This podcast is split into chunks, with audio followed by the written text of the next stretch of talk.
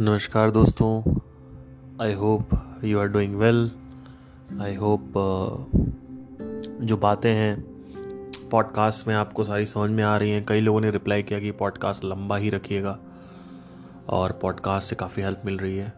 एक रिक्वेस्ट मैं आप सबसे चाहता हूँ since I don't ask anything मैं आप, मैं चाहता हूँ कि जो भी मैं बात बात बात किया करूँ, जो भी मैं टॉपिक विषय, विषयों पे वार्ता किया करूँ।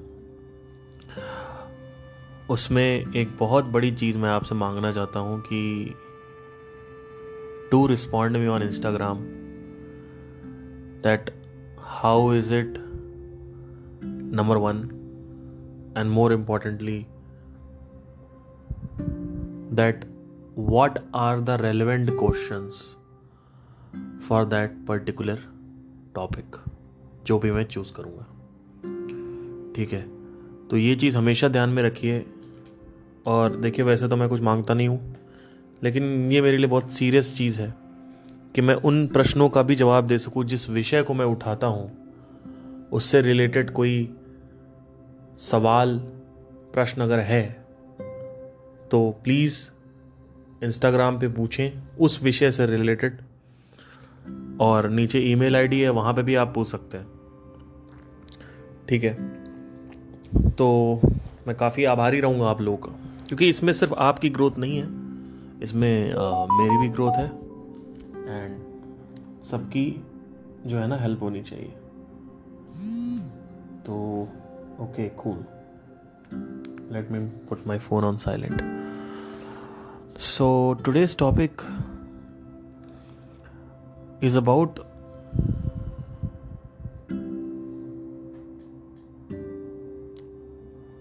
काम। अगर आप भगवत गीता के कुछ पेजेस खोलें और देखें तो आपको एक बड़ी अच्छी चीज़ समझ में आएगी कि जो काम है, उसके बारे में बात करी गई है। तो पहला जो आई थिंक तीसरा चैप्टर है, उसमें अगर आप देखेंगे तो। तो आप सबको क्या करना है सबसे पहले तो भगवत गीता को खोल लेना है, ठीक है? भगवत गीता में मैं तीसरा अध्याय और चौथा श्लोक होगा इसमें ये लिखा होगा, ना तो कर्म से विमुख होकर कोई कर्म फल से छुटकारा पा सकता है और ना केवल संन्यास से सिद्धि प्राप्त की जा सकती है। ठीक है? तो कर्म योग आपको चौथा श्लोक होगा ये। ठीक है? One two three four okay cool not चौथा एक्चुअली पांचवा है। ठीक है? तो सबसे पहली चीज़ तो मैं आप सबको ये बताना चाहता हूँ कि जब लॉ ऑफ़ एक्टिविटी को ऑब्ज़र्व करना चालू किया डिस्कवर किया लॉ ऑफ़ एक्टिविटी क्या होती है उसको मैं थोड़ा एक्सप्लेन करता हूँ। इसको एक्सप्लेन करने से पहले मैं आपको ये सब बताना चाहता हूँ कि पहले तो मैंने इसको डिस्कवर कैसे किया लॉ ऑफ़ एक्टिविटी को, इसको भी बताना ज़रूरी है। और इसका नाम एक्टिविटी क्यों पड़ा? इस दुनिया में सब कुछ कर्म में है। मतलब हर एक चीज़ में एक्टिविटी हो रही है। मतलब क्या? कोई भी चीज़ स्थिर नहीं है स्टेबल नहीं है। भौतिक जगत की एक प्रकृति है। ये एक क्वालिटी है गुण है ये भौतिक जगत का। कि कोई भी चीज़ स्टेबल नहीं है। सोलर सिस्टम मूव हो रहा है प्लैनेट्स रिवॉल्व हो रहे हैं रोटेट हो रहे हैं।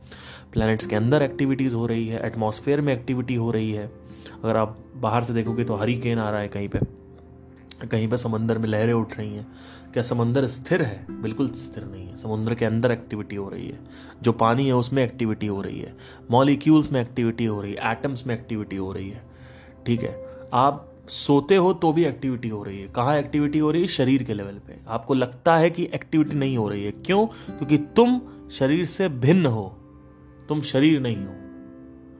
तो जब आप सोते हो तो आपको लगता है कि अच्छा मेरे अंदर कोई एक्टिविटी तो हो ही नहीं रही जबकि अगर थोड़ा सा भी जागे हुए हो, आधी नींद में हो अर्ध निद्रा में हो तो क्या होगा? ड्रीमिंग हो रही होती है।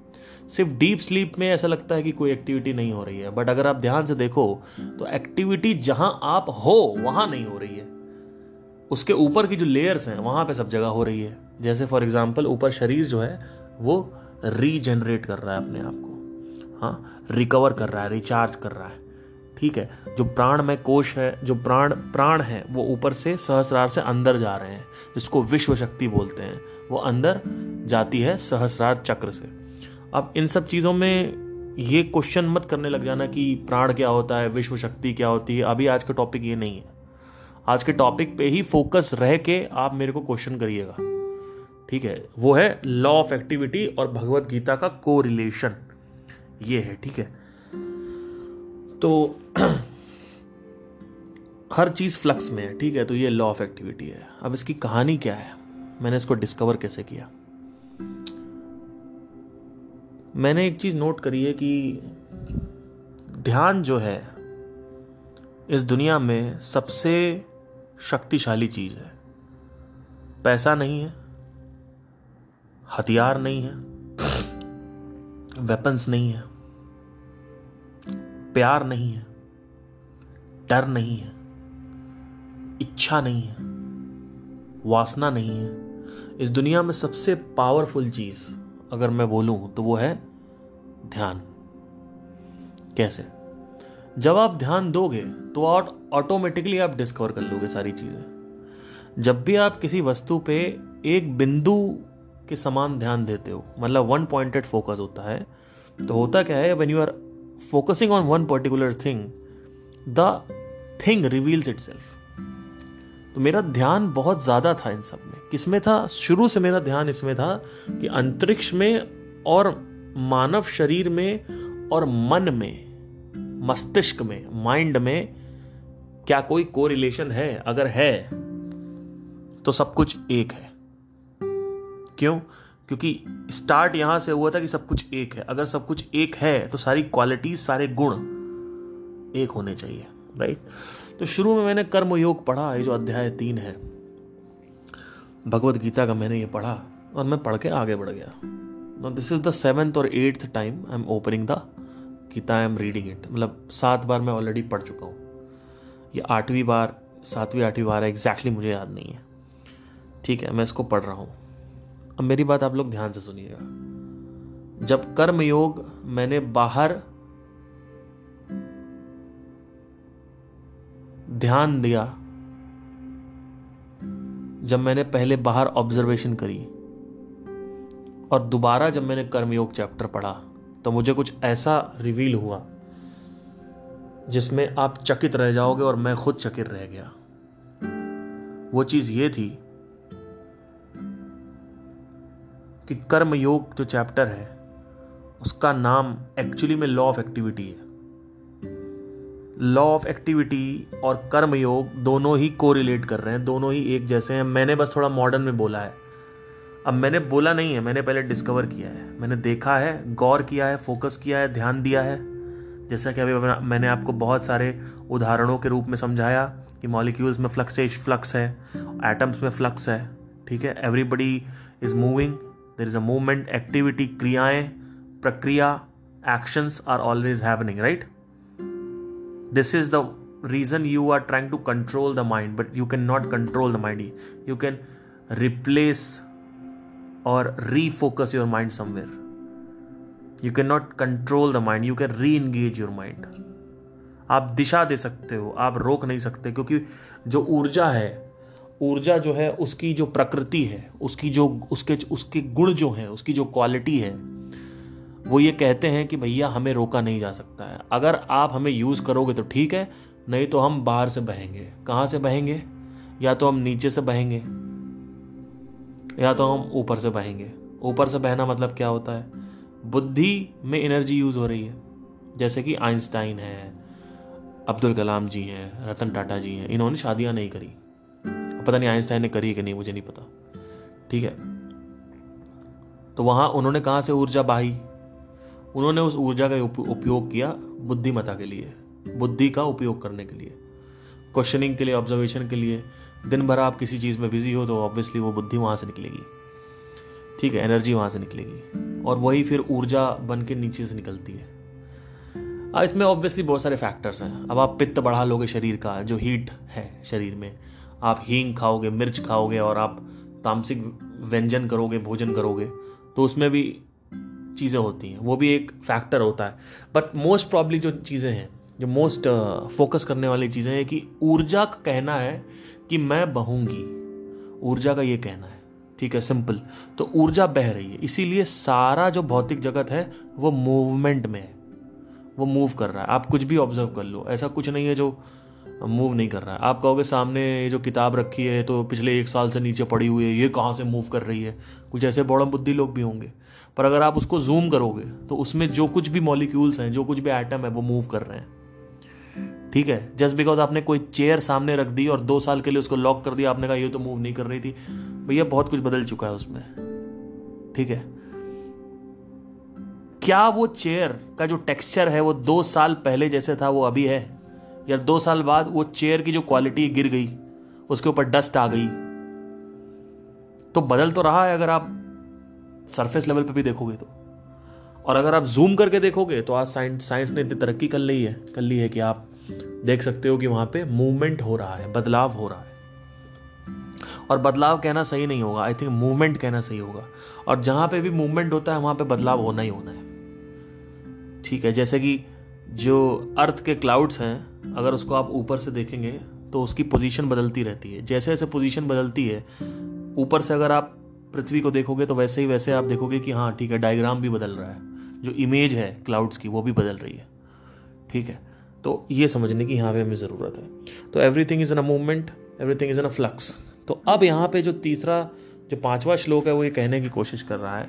ना तो कर्म से विमुख होकर विमुख मतलब होता है अवॉइड होकर कोई कर्म फल से छुटकारा नहीं पा सकता। ठीक है। तो कोई भी कर्म से विमुख होकर कर्म फल से छुटकारा नहीं पा सकता है। कोई भी चीज़ आप करते हो तो उससे आप छुटकारा नहीं पा सकते। ठीक है, आपको करना ही होगा। अगर आप मान लो ग्लास से पानी पीते हो तो उसका रिएक्शन है। ठीक है तो कुछ भी अगर कॉज है तो उसका रिएक्शन हो गया होगा, उसका इफ़ेक्ट हो गया होगा। तो कॉज एंड इफ़ेक्ट की यहाँ बात हो रही है। तो इस तरीके से इन्होंने यहाँ पे ज़ोर दिया है। पर हम थोड़ा सा आगे बढ़ेंगे। इसको तो यहाँ पे मैंने थोड़ा सा क्लियर कर दिया। अभी इतना मैं डीप नहीं गया हूँ इस श्लोक में, क्योंकि ये it's not about just one shloka it's about the entire अध्याय, ठीक है एंटायर चैप्टर और कभी ध्यान देना, अध्य आत्म क्यों होता है? चैप्टर ऑफ़ सेल्फ होता है। ठीक है। इसके बाद जो अगला है, वो है, एक, दो, तीन, चार, पाँच, छ ओके, छठा श्लोक जो है, वो है प्रत्येक व्यक्ति को प्रकृति से अर्जित गुणों के अनुसार विवश होकर कर्म फल करना पड़ता है, अतः कोई भी एक क्षण भर के लिए भी कर्म किए बिना नहीं रह सकता। हो सकता है आपकी गीता अलग हो तो थोड़े वर्डिंग्स अलग हो, वो मत ध्यान देना, ठीक है? मैं अभी Bhagavad Gita as it is पढ़ रहा हूँ यथारूप ठीक है? अब इसमें जो तात्पर्य है, अनुवाद है, इसको कभी नहीं पढ़ना है, क्योंकि अनुवाद में आदमी अपना लीकेज डाल देता है। तो वो भग, किसी भी गीता को, किसी भी स्क्रिप्चर को सिर्फ़ आप संस्कृत का श्लोक पढ़ पाए तो ठीक है। नहीं पढ़ पा रहे तो आप हिंदी अनुवाद पढ़ लीजिए, जो दो लाइन का होता है। उसके बाद जो उसका तात्पर्य है, जो उसका जो उसको डिफाइन किया गया डिस्क्रिप्शन है जो बेसिकली उसका, अनुवाद जिसको हम बोलते हैं तो वो नहीं पढ़ना है आपको। क्योंकि उसमें आदमी अपनी बुद्धि डाल देता है। तो वो अपने हिसाब से एक बाइस्ड बनाता है, जिसका उससे कोई कोरिलेशन नहीं है। ठीक है?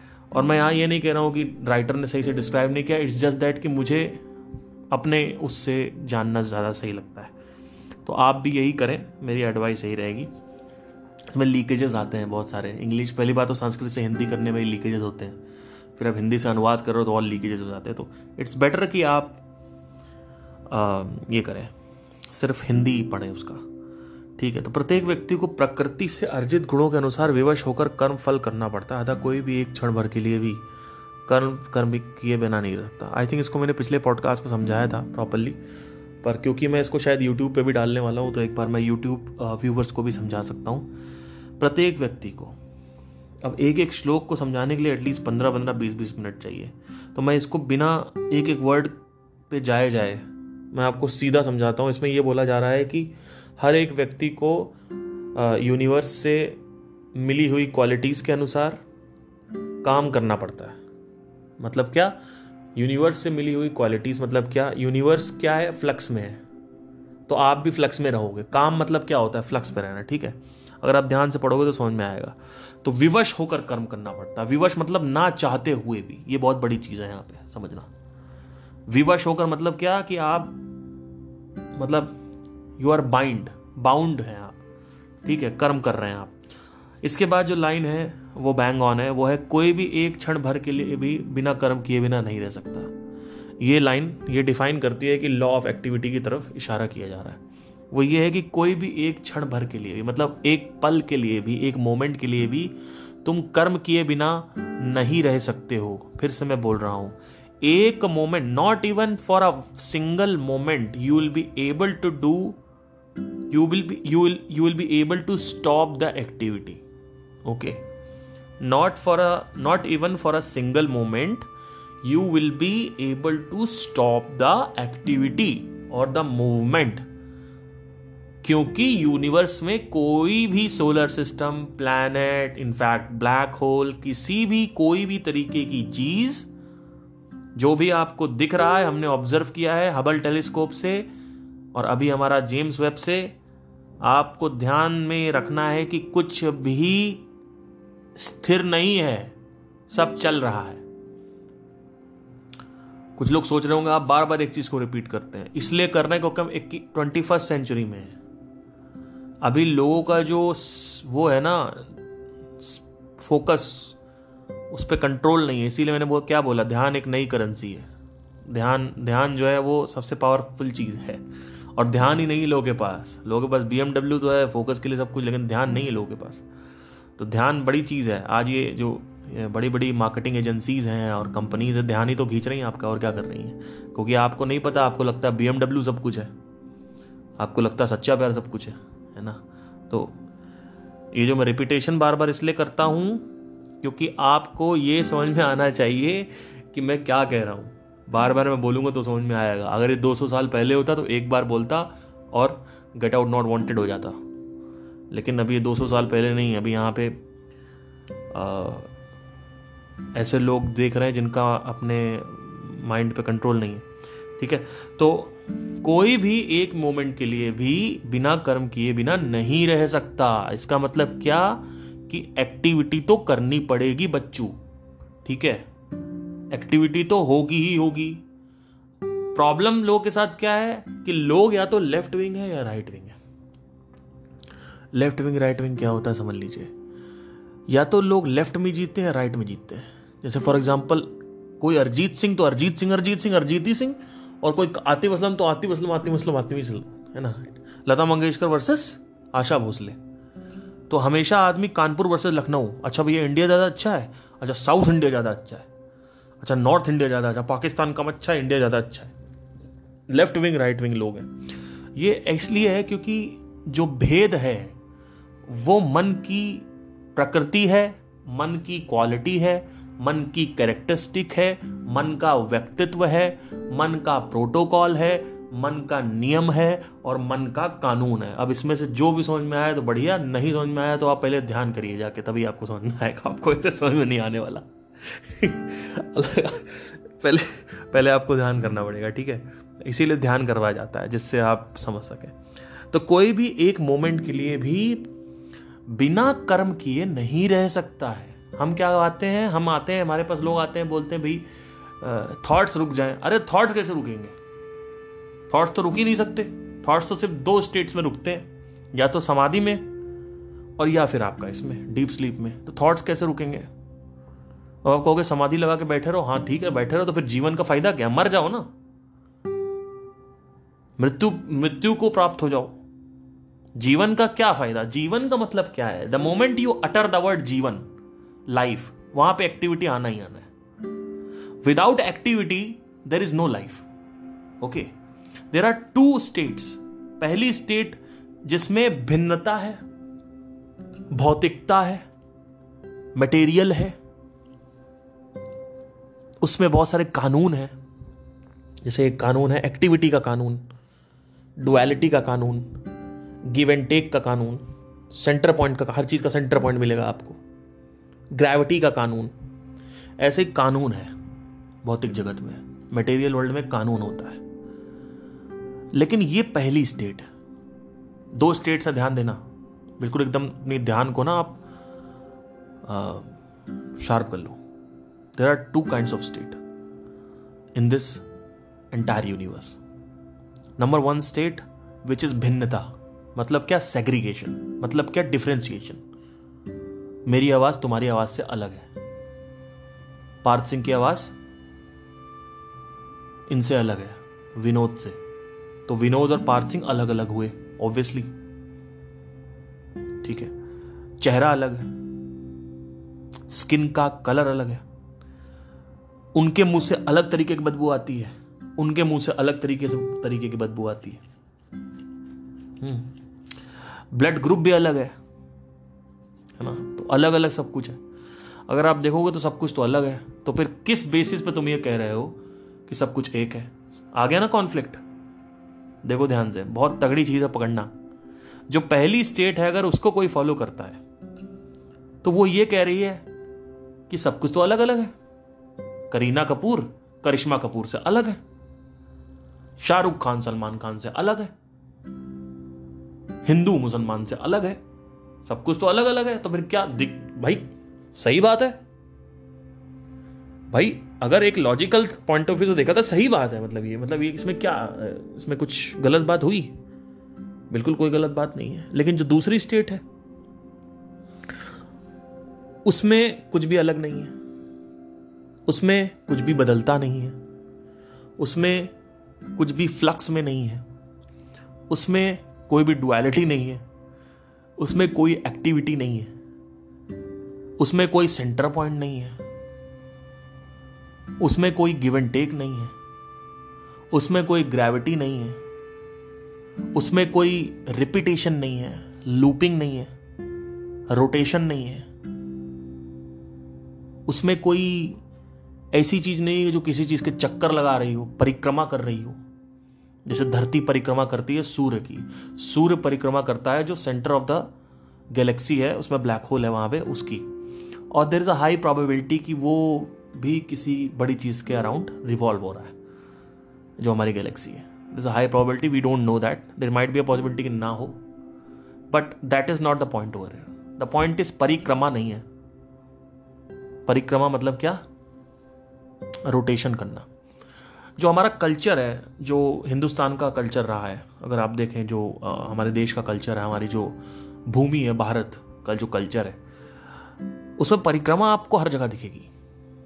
आप देखोगे तो आ, फेरे में परिक्रमा है पेड़ के अराउंड लोग परिक्रमा करते हैं। जब आदमी मर जाता है तो परिक्रमा करते हैं।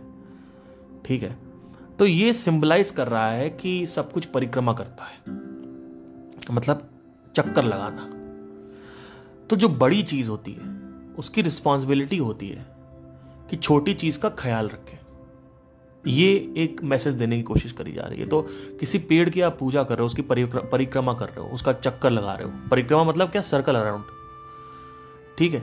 तो वो इसलिए होता है because you are giving a respect first of all and you are trying to say कि भाई देखो, आप मेरे लिए रिस्पॉन्सिबल हो।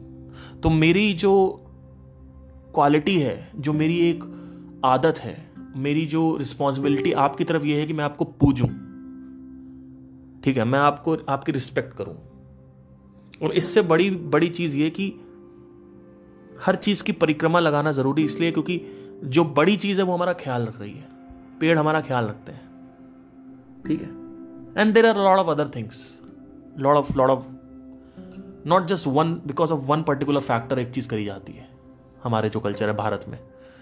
बहुत सारे और भी चीज़ें हैं, ठीक है? तो ये आपको समझना होगा, ठीक है? तो परिक्रमा वहाँ नहीं है। कहाँ नहीं है? जहाँ पे अनहद ध्वनि है, वहाँ नहीं। अगर आप अनहद ध्वनि की क्वालिटी को समझो, जो अनहद ध्वनि है, जिसको आप लोग साउंड ऑफ़ साइलेंस से जानते हैं, उसकी अगर क्वालिटी को समझो तो अनहद ध्वनि की जो क्वालिटी है, उसके हिसाब से अगर देखा जाए तो वो क्वालिटीज जो अनहद में है, वो वहाँ पे मैच नहीं करती हैं। वहाँ पे पीस है, शांति है। क्या यहाँ पे शांति है? भौतिकता में। क्या भौतिक जगत में शांति है जो पहली स्टेट है? नहीं शांति है। कैसे शांति है? बताइए। क्या वॉइस जो है या साउंड जो है, उसमें एक्टिविटीज़ नहीं हो रही है? अगर आप पहाड़ पे बैठते हो और आप ये एक्सपेक्ट करते हो, सब कुछ साइलेंट रहे, नदी की आवाज़ ना आए, पक्षी की आवाज़ ना आए तो ये तो एक बेवकूफ़ी हो गई। ऐसी कौन सी जगह है जहाँ पे आवाज़ नहीं आती है? ठीक है। कई जगह आवाज़ें हो रही होती हैं। जैसे आप स्टूडियो में कैद हो जाओ, चारों तरफ़ लॉक कर लो अपने आप को। तो वहाँ पे साउंड प्रूफिंग लगवा लो। तो आप कहोगे कि कुछ आवाज़ नहीं आ रही, जबकि हो रहा है, आपका डाइजेशन हो रहा है। ब्लड सर्कुलेशन है, उसकी भी आवाज़ है। अरे, आपकी हार्ट बीट की आवाज़ है। वो आपको सुनाई नहीं दे रही क्योंकि आपकी ट्वेंटी डीबी के नीचे आप सुन नहीं सकते हो। अगर आप ट्वेंटी डीबी के नीचे सुनना चालू कर दें तो स्टूडियो में ही आपको बहुत सारी आवाज़ सुनाई दे सुनाई दे जाएँगी। कोई कीड़ा छोटा सा चल रहा है, उसकी भी तो आवाज़ हो रही है, लेकिन वो सुनाई नहीं दे रही। उसके एकदम पास कान में लेके चले जाओ, कान उसके पास तो तुम्हें सुनाई देगा कि एक चल रहा है कुछ, है ना? तो आवाज़ तो है, अगर आवाज़ों में देखा जाए तो वहाँ भी एक्टिविटीज़ है।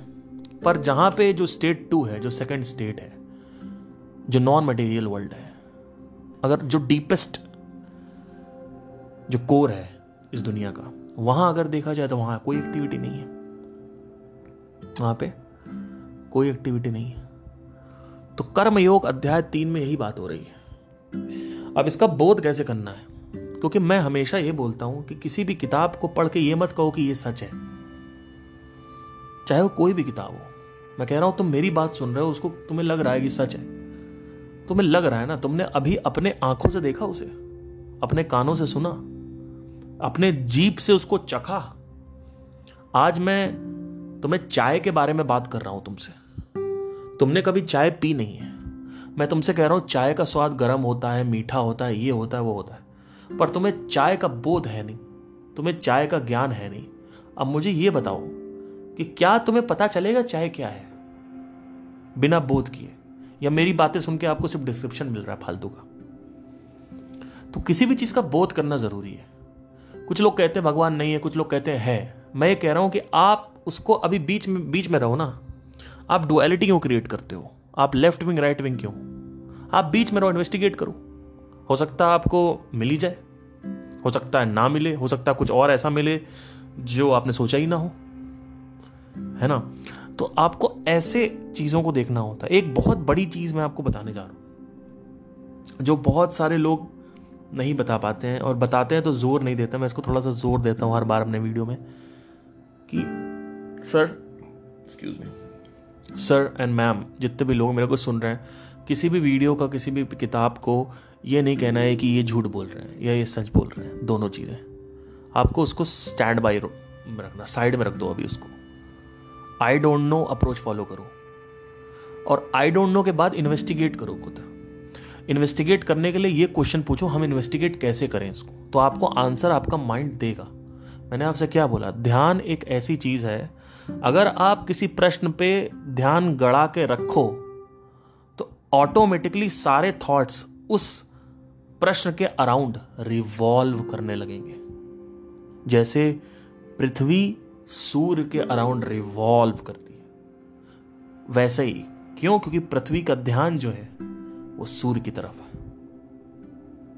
आप देखो, इस दुनिया में, इस प्लैनेट पे, इस ग्रह में ऐसा क्या है जिसका ध्यान सूर्य की तरफ़ नहीं है? क्या एनिमल्स का पेड़ पौधों का, इंसानों का ध्यान नहीं है? अरे, आपका नहीं है। आप ऑफ़िस जा रहे हो, आपका नहीं लेकिन आपके शरीर का तो है ना? और आपका भी हो जाएगा अगर दो दिन सूरज ना निकले तो। क्योंकि जब दर्द उठता है शरीर में तो ऑटोमेटिकली दर्द के सोर्स की तरफ़ हम जाते हैं। जब सूर्य नहीं निकलेगा तो उससे दर्द होगा। कहाँ दर्द होगा? एनवायरमेंट को दर्द होगा। एनवायरमेंट का दर्द हमारे अंदर भी आएगा फिर। अलग अलग तरीकों से फैक्टर से। ठीक है? भुखमरी होगी, ये होगा, वो होगा तो दर्द आएगा। हमारी तरफ़ भी आएगा। तो ऐसे आपको समझना होता है। तो एक चीज़ हमेशा पकड़ के रखो। I don't know approach follow करो। इन्वेस्टिगेशन खुद करो। और उसके बाद खुद बोलो कि हाँ भाई और खुद ही इन्वेस्टिगेट करो। है ना कोई भी गुरु या कोई भी मेंटर या कुछ भी किसी का भी काम ये होता है कि वो इशारा कर सके बस। चलना आपको है। ठीक है? तो अब हम दूसरे श्लोक की तरफ़ बढ़ते हैं जिसमें लॉ ऑफ़ एक्टिविटी का वर्णन हो रहा है।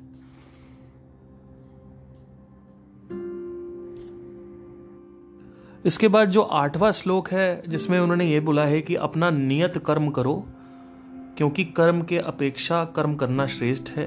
कर्म के बिना तो शरीर निर्वाह भी नहीं हो सकता। ठीक है? तो अब ध्यान में दीजिए कि मैं क्या बात कर रहा हूँ कि ये श्लोक मैं यहाँ नहीं समझा रहा हूँ पूरी तरीके से आपको अभी। क्योंकि हर एक श्लोक पंद्रह से बीस मिनट ले लेगा। हर एक वर्ड बाई वर्ड जाना पड़ेगा। वर्ड की मीनिंग वर्ड को तोड़ना पड़ेगा। फिर वर्ड हर उस, जो जो टुकड़े होंगे उन टुकड़ों की अलग अलग मीनिंग होती है। फिर उसको कंबाइन करना पड़ता है। इसको हम लोग संधि विच्छेद बोलते हैं हिंदी में।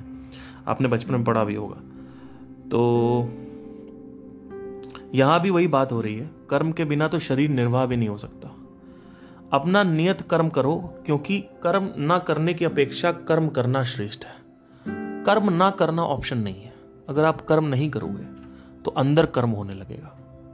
जैसे कई लोग, आपने ध्यान दिया होगा कि अगर आप बाहर काम कर रहे हो ऑफ़िस में, उतने थॉट नहीं आते।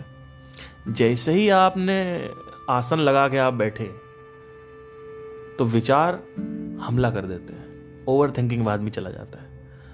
आदमी सोचता है, क्या विचार वेट ही कर रहे थे? विचार, क्या वेट ही कर रहे थे मेरे बैठने का कि मैं आसन लगा के बैठूं और मैं इन पर कूद पड़ूं? इसलिए, ऐसा इसलिए होता है। ओवर थिंकिंग इसलिए हो जाती है। पहले जब ऑफ़िस में काम कर रहे थे ओवर थिंकिंग नहीं होती। ओवर थिंकिंग इसलिए हो जाती है क्योंकि जो एनर्जी है, वो बाहर से कैसे बिचारी निकले? जो ऊर्जा है, उसकी प्रकृति क्या है? अभी मैंने थोड़ी देर पहले आपको बताया। उसका काम है फ्लक्स उसका काम है एक्टिविटी करना। अब वो या तो बाहर से निकलेगी, या तो अंदर से निकलेगी। इसको प्रारब्ध बोलते हैं, प्रारब्ध कर्म। कर्म का मतलब होता है एक्शन और कर्म का मतलब मेमोरी भी होता है। दोनों चीज़ होती है। ठीक है? बेस्ड ऑन मेमोरी एक्शन होता है। तुमको सिंगिंग पसंद है? क्योंकि सिंगिंग की वासना पहले अंदर गई है। इसलिए तुम सिंगिंग कर रहे हो। बिना किसी चीज़ की वासना के या इंटरेस्ट के या इच्छा के, तुम कोई भी चीज़ नहीं कर सकते हो। पहले इंटरेस्ट आता है, फिर कर्म आता है। पहले वासना आती है, फिर कर्म आता है। पहले तो उसको, ठीक है? तो कर्म का जो मतलब है, उसको समझने की यहाँ पे जो कृष्ण है, समझाने की कोशिश कर रहे हैं, क्योंकि कर्म ना करने की अपेक्षा कर्म करना श्रेष्ठ है, क्योंकि भाई कर्म तो करोगे तो एनर्जी खाली हो जाएगी। एनर्जी को खाली करना है ना। आप रोज सुबह उठते हो, आपको कुछ क्वांटिटी ऑफ़ प्रारब्ध मिलता है, रोज। उस प्रारब्ध को निकालना होता है। अब वो आप कैसे निकाल रहे हो तो वो आपको समझना पड़ेगा। अगर आप बैठ के सिर्फ़ मैशेबेट कर रहे हो तो प्रारब्ध पूरी तरीके से नहीं निकलता, क्योंकि इतना प्रारब्ध नहीं है कि आप एक दो बार में, चार बार मैस्टिवेशन किया तो प्रारब्ध निकल गया सारा। ऐसा नहीं होता है। वो थोड़ा बहुत निकलता है, फिर भी बचा रहता है। ठीक है? तो और वो फिर और परेशान करता है, क्योंकि शरीर भी इन्वॉल्व हो जाता है परेशान करने में। आप बार बार मैस्टिवेट करोगे टेस्टोस्टेरोन बढ़ जाएगा। टेस्टोस्टेरोन क्रिएट करता है क्रोध एंगर ठीक है तो ध्यान ध्यान देना कि हिलाने से इट्स नॉट गोइंग टू प्रारब्ध is not going to deplete you need to have some activity okay शारीरिक एक्टिविटी ठीक है। तो कर्म करना श्रेष्ठ। कर्म ना करने की अपेक्षा कर्म करना श्रेष्ठ है। तो ये एक लॉ ऑफ़ एक्टिविटी को प्रूव कर रहा है। अब हम आगे चलते हैं। श्री कृष्ण ने इसके बाद जो हम नेक्स्ट जो लॉ ऑफ़ एक्टिविटी का है वो है कि आई थिंक नवा श्लोक है। अध्याय तीन। श्री कृष्ण सॉरी श्री विष्णु के लिए यज्ञ रूप में कर्म करना चाहिए। वर्डिंग्स चेंज हो सकते हैं आपके में। अन्यथा कर्म के द्वारा इस भौतिक जगत में बंधन उत्पन्न होता है। ध्यान देना।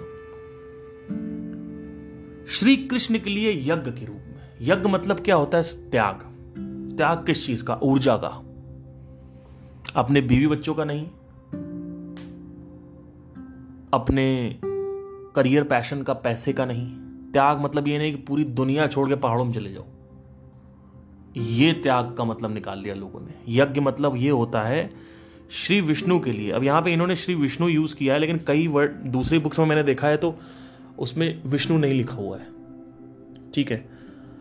तो ये यहाँ पे जो लीकेज आए इनफैक्ट जो आप अगर ऊपर यज्ञ, यज्ञार्था, ये जो श्लोक है, इसका संस्कृत अगर वर्णन देखोगे तो उसमें भी विष्णु कहीं नहीं लिखा हुआ है। अब देखो कैसे लीकेजेस आते हैं। अब ध्यान से देखोगे तो। तो ऊपर के श्लोक में जो लिटरल श्लोक श्लोक संस्कृत का, उसमें आपने देखा श्री विष्णु नहीं लिखा हुआ, कहीं भी, ठीक है? नीचे लिखा हुआ है, ठीक है? तो हम यहाँ से पढ़ेंगे, यज्ञ रूप में कर्म करना चाहिए। यज्ञ मतलब क्या होता है? ऊर्जा जो है, उसको सेक्रीफाइस करिए, उसको निकालिए, उसका त्याग करिए। दो तरीकों से ऊर्जा निकलती है। एक है कि आप राजसिक कर्म करो, तामसिक करो, और फिर एक सात्विक कर्म भी होता है। ठीक है? तो तीन तरीके से कर्म निकलते हैं। अब ये तीनों क्या होते हैं, इसको मैं यहाँ पे अगेन समझाऊँगा नहीं, क्योंकि टॉपिक जो है वो लॉ ऑफ़ एक्टिविटी पे है। लॉ ऑफ़ एक्टिविटी का बात कर्म योग एक दूसरे टर्म्स में करी गई थी। दस हज़ार साल पहले जो टर्मोलॉजी थी हिंदी की और संस्कृत की वो अलग थी। आज हम इसको इंग्लिश में देख रहे हैं। कैसे कोरिलेट हो रहा है और आप इसको ऑब्ज़र्व भी कर सकते हो बाहर। अपने अंदर भी, भीतर भी, ठीक है? अन्यथा कर्म के द्वारा इस भौतिक जगत में बंधन उत्पन्न होता है। ये बड़ी कमाल की चीज़ है। पूरे भगवत गीता में कुछ ऐसे इवेंट्स आए हैं जहाँ पे मेरे चकित रह गया हूँ दिमाग खराब हो गया था मेरा। आपको एक मैं कहानी बताता हूँ। मैं अपने कॉलेज में था और हमें पेशेंट्स देखना होता था। तो we are students of occupational therapy तो हमें देखना होता था ये। तो सेकेंड थर्ड ईयर की बात, इन सॉरी इंटर्नशिप की बात। तो मैं, हमारा एक स्टूडेंट रूम होता था। स्टूडेंट रूम में आप पेशेंट देखिए हॉस्पिटल में जाके, और चुपचाप आके स्टूडेंट रूम में बैठ जाइए रेस्ट के लिए, या पेशेंट नहीं है तो बैठ जाइए। पेशेंट दोबारा आए तो सर कॉल करेंगे, या कॉल आएगा आपके पास, आपको आवाज़ आना। स्टूडेंट रूम में बैठ के, मैं मैं पेशेंट्स नहीं देखता था। मैं, जो मेरे फेवरेट पेशेंट्स होते थे, जो मेरी फेवरेट कंडीशंस होती थी, मैं उनको देखता था। जैसे मुझे कोई क्यूट बच्चा आ गया, छोटा था या एडल्ट कोई केस है तो मैं देखता था। तो बाकी के जो केस थे, वो नहीं देखता था। उस टाइम में मैं ये पढ़ता था तो उस उस वक्त मैंने ये श्लोक पढ़ा था। वो श्लोक ये है कि यज्ञ रूप में कर्म करना चाहिए। अन्यथा कर्म के द्वारा इस भौतिक जगत में बंधन उत्पन्न होता है। जब ये लाइन पढ़ी मैंने तो मैंने वहीं पे रोक दिया अपने आप को। और एक डेढ़ हफ़्ते इस लाइन पे गहन चिंतन किया मैंने। और फिर मुझे समझ में आया इस लाइन का जो वाक्य है वो क्या है, जो मतलब है वो क्या है। भौतिक जगत में बंधन उत्पन्न होता है। देखिए, बहुत तौड़ी चीज़ है। वो माई गॉड देखिए, अगर आपको गेमिंग नहीं पसंद है यू डोंट लाइक गेमिंग मैं कहूँ कि भाई, प्रदीप, आइए। और पार्थ सिंह ने प्रदीप को गेमिंग खिलवाना चालू किया। प्रदीप को गेमिंग नहीं पता क्या होता है। उसको पता नहीं है। जैसे ही वो गेमिंग खेलेगा, शुरू में रिपल्शन होगा। क्या होगा? रिपल्शन मतलब क्या? रेजिस्टेंस माइंड कहेगा बैग ये क्या हट। लेकिन जब खेलता गया तीन चार दिन, पाँच दिन, छठे, सातवें, आठवें दिन, नौवे दिन से एक विश उठेगी फिर वो विश कन्वर्ट होगी इंटरेस्ट में, वो इंटरेस्ट कन्वर्ट होगा डिज़ायर में, और वो डिज़ायर कन्वर्ट होगा बर्निंग डिज़ायर में। उस बर्निंग डिज़ायर को हम एडिक्शन भी कह सकते हैं, और उसी को स्क्रिप्चर्स में वासना बोलते हैं। कोई एक ऐसी चीज़ जो लोकेट हो गई हो बॉडी में, जो बस गई उसको वासना बोला जाता है। तो बंधन उत्पन्न होता है। किसी भी चीज़ को आपने जो कुछ भी आपके अंदर इंटरेस्ट है, आपका जो भी इंटरेस्ट है सुबह से लेकर शाम तक, जो कुछ भी डिज़ायर है, अगर आप उसको बारीकी से ऑब्ज़र्व करो तो आपने पहले उसको पहली बार तो अटेम्प्ट किया होगा। उस अटेम्प्ट में आपको इतना मज़ा नहीं आया होगा, या बिल्कुल दर्द हुआ होगा। जैसे कई लोग मेरे को बोलते हैं, यार ऑफ़िस जाना है, कल से ऑफ़िस जाना है, फिर ऑफ़िस गए, फिर दस दिन बाद थोड़ा सा नॉर्मल लग रहा है, तीन महीने बाद कंफर्टेबल जोन में चले गए। वो कंफर्टेबल जोन क्या है? कि वो चीज़ बंधन में उत्पन्न हो गई है। अगर वहाँ पे पेन ना हो बॉस का, और पैसा अच्छा हो तो आदमी खुश रहता है। कहता है जॉब सही है। एक बंधन हो गया है उस कंपनी से, उस जॉब से। फिर आदमी कहता है, कौन छोड़े? मेरा जो केबिन है वो अच्छा है। लेकिन आदमी छोड़ देता है क्योंकि जॉब अच्छी नहीं है तो उसको छोड़ना पड़ता है। फिर वो दोबारा किसी दूसरे कंपनी में जाता है, वहाँ पे उसको और मज़ा आता है। शुरू में दर्द होता है, फिर धीरे धीरे आदमी घुल जाता है, फिर उसमें मज़ा आने लगता है। ठीक है, ऐसे ही सारी एक्टिविटीज़ होती है। तो बंधन उत्पन्न होता है। अब देखो ये बाहर कैसे अप्लाइड है। धरती बंधी हुई है पृथ्वी से। क्योंकि धरती परिक्रम कर रही है। परिक्रम, देखो क्रम उसमें भी आ रहा है, कर्म के साथ जुड़ा हुआ है। परिक्रम यानी रोटेट रिवोल्यूशन हो रहा है। इस वजह से बंधन में तो आप देखो माइंड का और स्पेस का कैसे कनेक्ट हो रहा है आपस में, अंतरिक्ष में। ठीक है? इस तरह तुम बंधन से सदा मुक्त रहोगे उनकी प्रसन्ना, प्रसन्नता के लिए अपना नियत कर्म करो।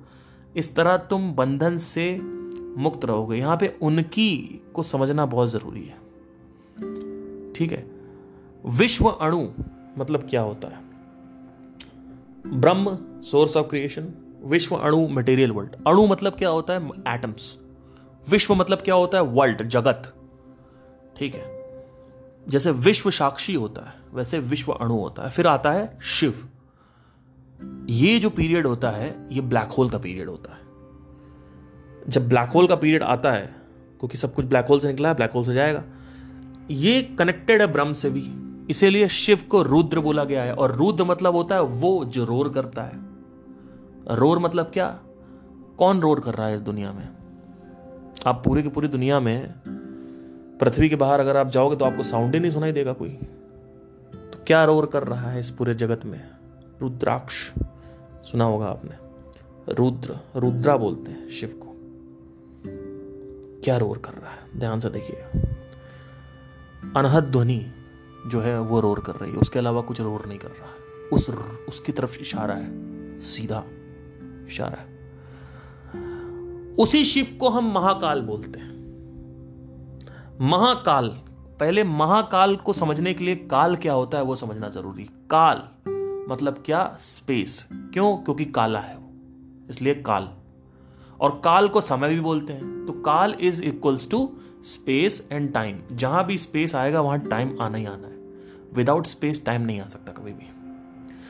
काल हमने समझ लिया क्या होता है। काल मतलब होता है एक लिमिटेड पीरियड ऑफ़ टाइम और उसमें एक स्पेस है। महाकाल मतलब क्या होता है? महा मतलब होता है बहुत बड़ा।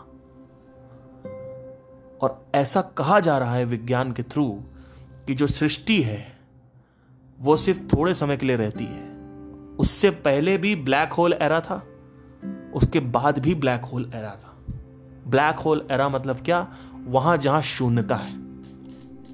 वहाँ पे कुछ भी नहीं है। कुछ भी नहीं है वहाँ पे। उसको महाकाल बोला जाता है। क्योंकि धरती खत्म होने के बाद भी एक करोड़ों अरबों, खरबों सालों तक कोई भी मटेरियल नहीं रहेगा, सिर्फ़ स्पेस एंड टाइम रहेगा। और कुछ करोड़ों अरबों सालों बाद उसके वो स्पेस एंड टाइम भी खत्म हो जाएगा। जब वो खत्म होगा तो वहाँ पे वन पॉइंटेड चीज़ें रहेंगी, वहाँ कुछ नहीं रहेगा, वहाँ स्पेस एंड टाइम भी नहीं रहेगा। ये थ्योरी है। अगर आप ध्यान से डॉक्यूमेंट्रीज नेटफ्लिक्स पे देखें ब्लैक होल की या यहाँ वहाँ, या ब्लैक होल के बारे में पढ़ें तो आपको समझ में आएगा कि सब कुछ खत्म होने के बाद स्पेस एंड टाइम आखिरी में खत्म होता है। पहले जो कंस्टिट्यूएंट्स हैं स्पेस एंड टाइम में, वो खत्म होते हैं। उसके बाद ये खत्म होता है। तो उस समय को महाकाल बोला गया उसके बाद भोलेनाथ भी बोला जाता है उनको। भोले मतलब क्या? वो जो इनोसेंट है। तो अभी जिस टाइम में तुम जी रहे हो, उसको भोलेनाथ बोलते हैं। तो ऐसे बहुत सारे अलग अलग नाम है phases of the universe Shiva के। हैं और शिव को नो थिंग भी बोलते हैं। नो थिंग मतलब वो जो नहीं है। तो ये उस समय को डिनोट कर रहा है। समय भी बोलना गलत होगा, ये उस पॉइंट को डिनोट कर रहा है जब स्पेस एंड टाइम खत्म हो जाता है। जब स्पेस एंड टाइम भी खत्म हो जाता है, कोई स्पेस एंड टाइम नहीं होता। कंस्टिट्यूएंट्स खत्म होने के बाद। ठीक है तो वहाँ पे अगर आप ध्यान से देखोगे तो आपको समझ में आएगा अच्छा। और वहीं पे ब्रह्म भी है। जहाँ शिव है, वहीं ब्रह्म है। ठीक है, क्योंकि ब्रह्म भी वहीं पे है, ये साइकिल चल रही है। तो ये जो परिक्रमा है, ये जो समय का चक्र है, समय का पहिया है, जो व्हील है ये सिर्फ़ आपका भैया धरती के साथ या सोलर सिस्टम या गैलेक्सी में नहीं चलता है। ये एक्चुअली में जब धरती खत्म होती तो फिर से सारा गेम चालू होता है। ये भी साइंस के पॉइंट ऑफ़ व्यू से मैं बोल रहा हूँ। ये साइंस कह रही है। और हमारे जो वेद है वो तो बोलते ही बोलते हैं। ठीक है? तो उसकी प्रसन्नता प्रसन्नता के लिए तुम नियत कर्म करो। जब आप ऊर्जा बाहर निकालते हो तो आपको अच्छा लगता है। आप अपने पैशन से रिलेटेड कोई काम करते हो। अच्छा लगता है। शरीर में कोई ऊर्जा बाहर निकालते हो अच्छा लगता है। तो वो जो ऊर्जा है, उसके बारे में बात हो रही है। अब इसके बाद हम चलेंगे। अभी हमारा ऑलमोस्ट दस मिनट का शायद और बचा हुआ है कि लॉ ऑफ़ एक्टिविटी के बारे में कृष्ण ने कैसे अलग अलग श्लोकों में बात करी है स्पेशली कर्मयोग में। श्लोक नंबर दस पे आते हैं।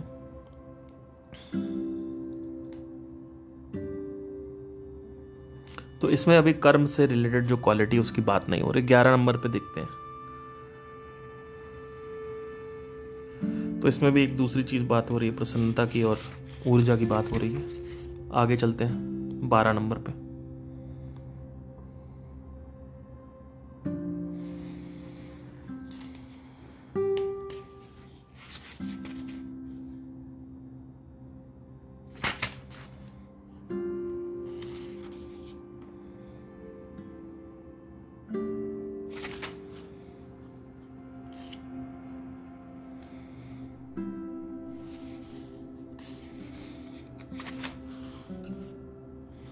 मैं आपको थोड़ा सा रेस्ट भी दे रहा हूँ, जिससे आपको थोड़ा सा ना रेस्ट भी मिल जाए, क्योंकि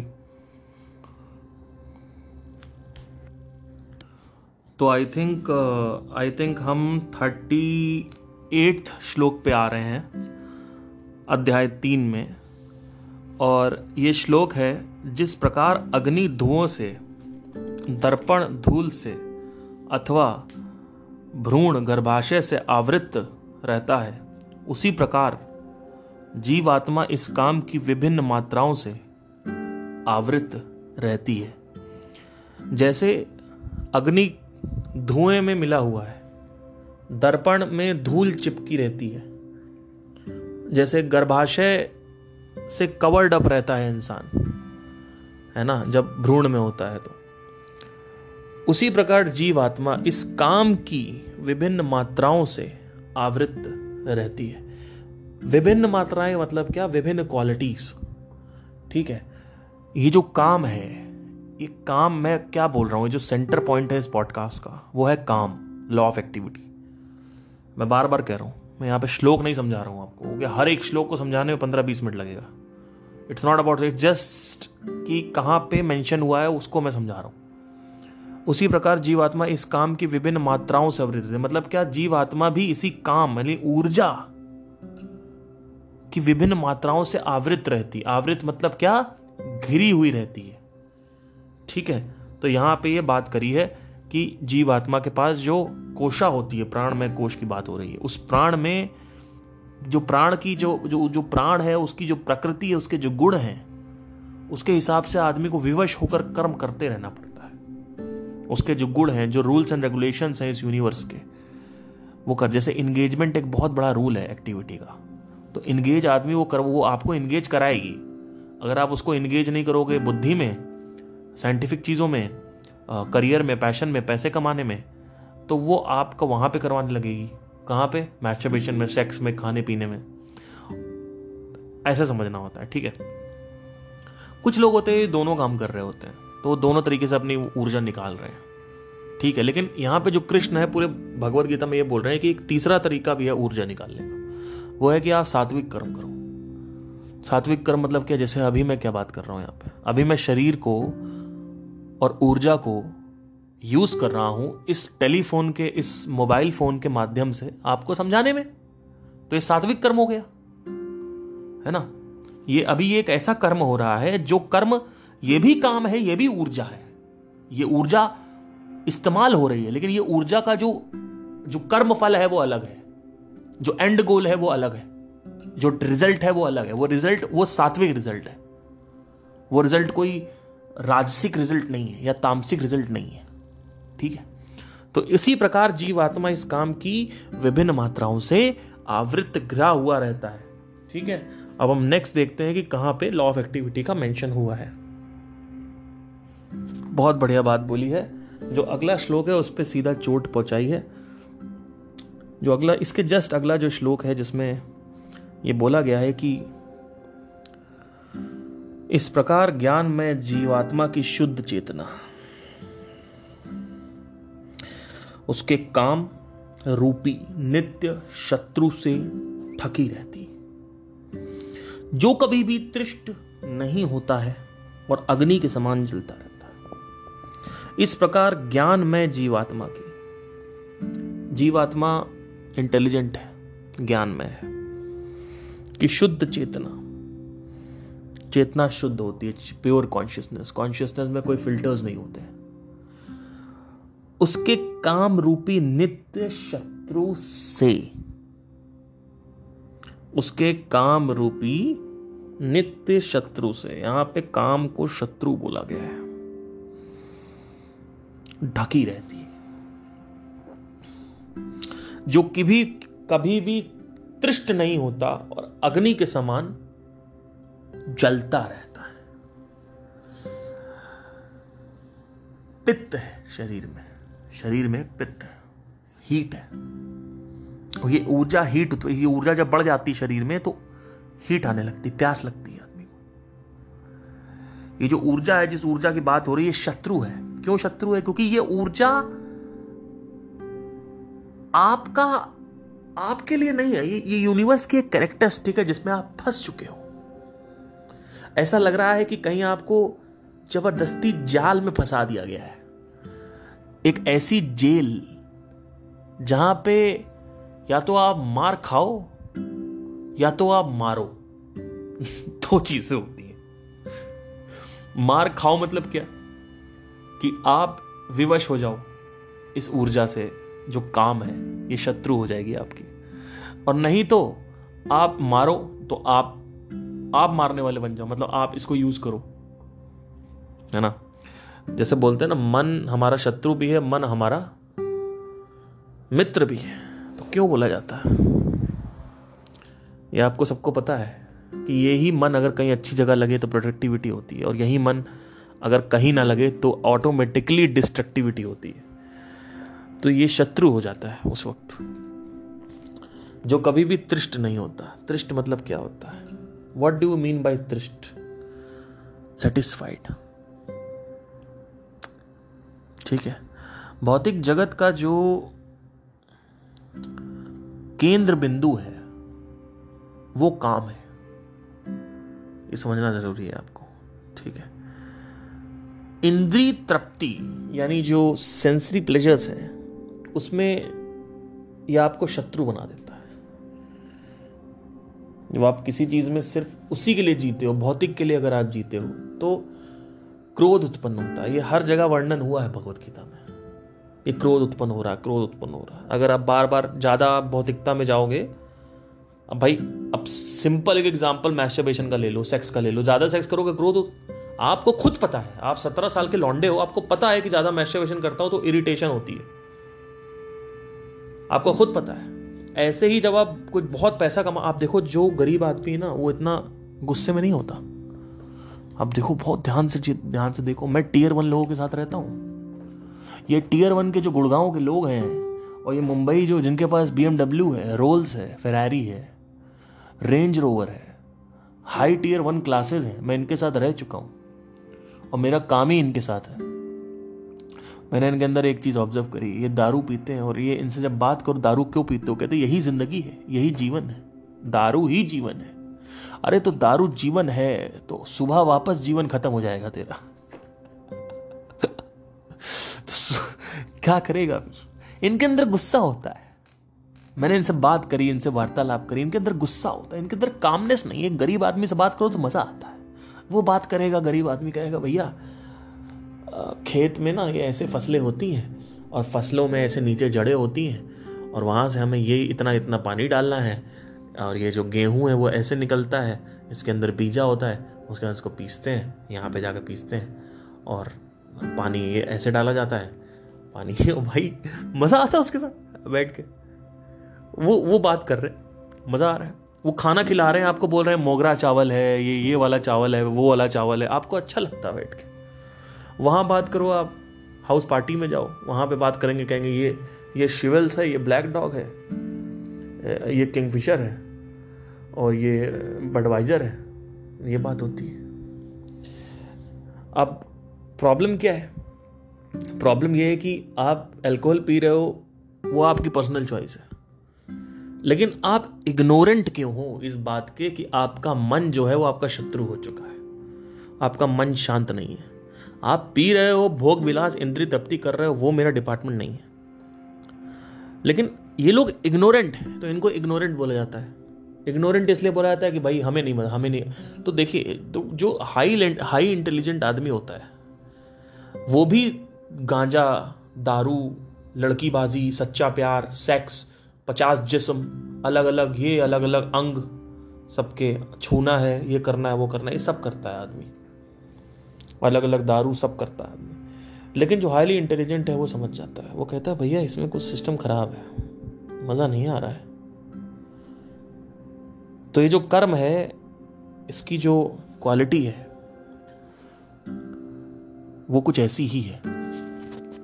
इसके बाद इसमें जो बात कही है, उसमें चालीसवें श्लोक में, इंद्रिय, मन तथा बुद्धि इस काम के निवास स्थान है। सही बात है, जो ऊर्जा है, वो कहाँ कहाँ मौजूद है? बुद्धि में आप क्वेश्चनिंग में उपयोग करते हो, विचारों में उपयोग करते हो। मन मन मतलब क्या? कि आप, का मन कर रहा, इच्छा डिजायर्स वासनाएँ, ये सब मन है। इंद्री क्या है? इंद्री क्या? सेंसेशन आपको सेंसेशन है मज़ा आ रहा है तो उसमें भी एक्टिविटी है, उसमें भी कहीं ना कहीं एनर्जी यूज़ हो रही है। तो यहाँ पे ये निवास स्थान बोले गए हैं। इनके द्वारा यह काम जीव आत्मा के वास्तविक ज्ञान को ढककर उसे मोहित कर लेता है। आ हा हा हा मोहित हो गई लड़की। हिप्नोटाइज्ड ठीक है? तो जीवात्मा के वास्तविक ज्ञान को ढकना मतलब क्या? जो सेल्फ है, उसका वास्तविक ज्ञान को ढकना। ठीक है? जो सेल्फ के जो ज्ञान है, उसको ढकना। कुछ लोग हैं जो आज़ाद होकर समझते हैं इसको, जो इंद्रिय मन, बुद्धि से ऊपर उठ चुके हैं। और जो आखिरी श्लोक है, वो फोर्टी थर्ड श्लोक है, इसके बाद दिव्य गान स्टार्ट हो जाता है, अध्याय चार। इसमें बोला है कि एक समाधान दिया है कि इस प्रकार महाबाहु अर्जुन, अपने आप को भौतिक इंद्रियों, मन तथा बुद्धि से परे जानो और मन को सावधान, आध्यात्मिक बुद्धि से स्थिर करके, आध्यात्मिक शक्ति द्वारा इस काम रूपी दुर्जय शत्रु को जीतो। आध्यात्मिक शक्ति द्वारा इस काम को जीतो। आध्यात्मिक शक्ति द्वारा इस काम को जीतो। देखो क्या बोला जा रहा है। जब शरीर का प्राण बढ़ जाता है, जो ध्यान है, उसमें जब आप जाते हो तो शरीर का जो प्राण है, वो बढ़ता है। शरीर, जब आप हेड स्पेस एप्लीकेशन डाउनलोड करोगे तो वहाँ बोलेंगे कि मेंटल एक्टिविटी है पीस ऑफ़ माइंड के लिए मेडिटेशन करना होता है, ये, वो। लेकिन वो ये नहीं बताते मैकेनिज्म क्या चल रहा है अंदर। एक्चुअली अंदर एक ग्लैंड होता है। पीनियल ग्लैंड बोलते हैं उसको। वो ग्लैंड स्टिमुलेट होता है। और वहाँ जो सहस्रार चक्र है, जब आप ध्यान करते हो तो उससे जो ऊर्जा है वो ज़्यादा अंदर जाती है। थोड़ी बहुत ऊर्जा रोज़ आपको मिलती है लेकिन जब उर, उस ऊर्जा को आप बढ़ा देते हो तो ऊर्ध गति होने लगती है। जो ऊर्जा है वो बढ़ जाती है तो मन को वो मिल जाता है जो मन को चाहिए। मन को क्या चाहिए? एक केमिकल चाहिए। वो बाहर से वो केमिकल रिलीज़ करता है इंद्रियों से। लेकिन वो जो इंद्रिय वाले केमिकल है वो बकवास केमिकल है। वो टेम्पररी है। वो क्रोध उत्पन्न करते हैं। जो सात्विक केमिकल होते हैं, वो ऊर्जा को बढ़ाने से अपने आप रिलीज़ होता है पीनियल ग्लैंड को स्टूमुलेट करने के बाद। तो आध्यात्मिक शक्ति द्वारा क्यों बोला गया? शक्ति का वर्ड क्यों यूज़ हुआ है यहाँ पे? ध्यान देख, ध्यान से एकदम अगर आप पकड़ोगे, समझ में आएगा। शक्ति जो आध्यात्मिक आध्यात्मिक शक्ति मतलब क्या? प्राण की बात हो रही है। पृथ्वी पे प्राण होता है। प्राणी क्रिएचर क्रिएचर प्राणी के अंदर प्राण होता है। तो वहाँ से आप इसको मन को नियंत्रित कर सकते हो। मन को नियंत्रित करने का सिर्फ़ एक तरीका है। मन को वो दे दो जो मन चाहता है। पहले मन को प्रसन्न करना होता है। भौतिक से मन प्रसन्न नहीं होता। अंतर यात्रा करने से मन प्रसन्न होता है। जो ज्ञान का ढक्कन है, जो ज्ञान का ढक्कन है और जो ध्यान की प्रक्रिया है, इन दोनों को करने से जो मन है, वो स्थिर हो जाता है। फोर टाइप्स ऑफ़ सफरिंग में आप इसको समझेंगे। तब तक के लिए thank you so much I hope आपको समझ में आया हो, यहाँ से ये खत्म होता है। Take care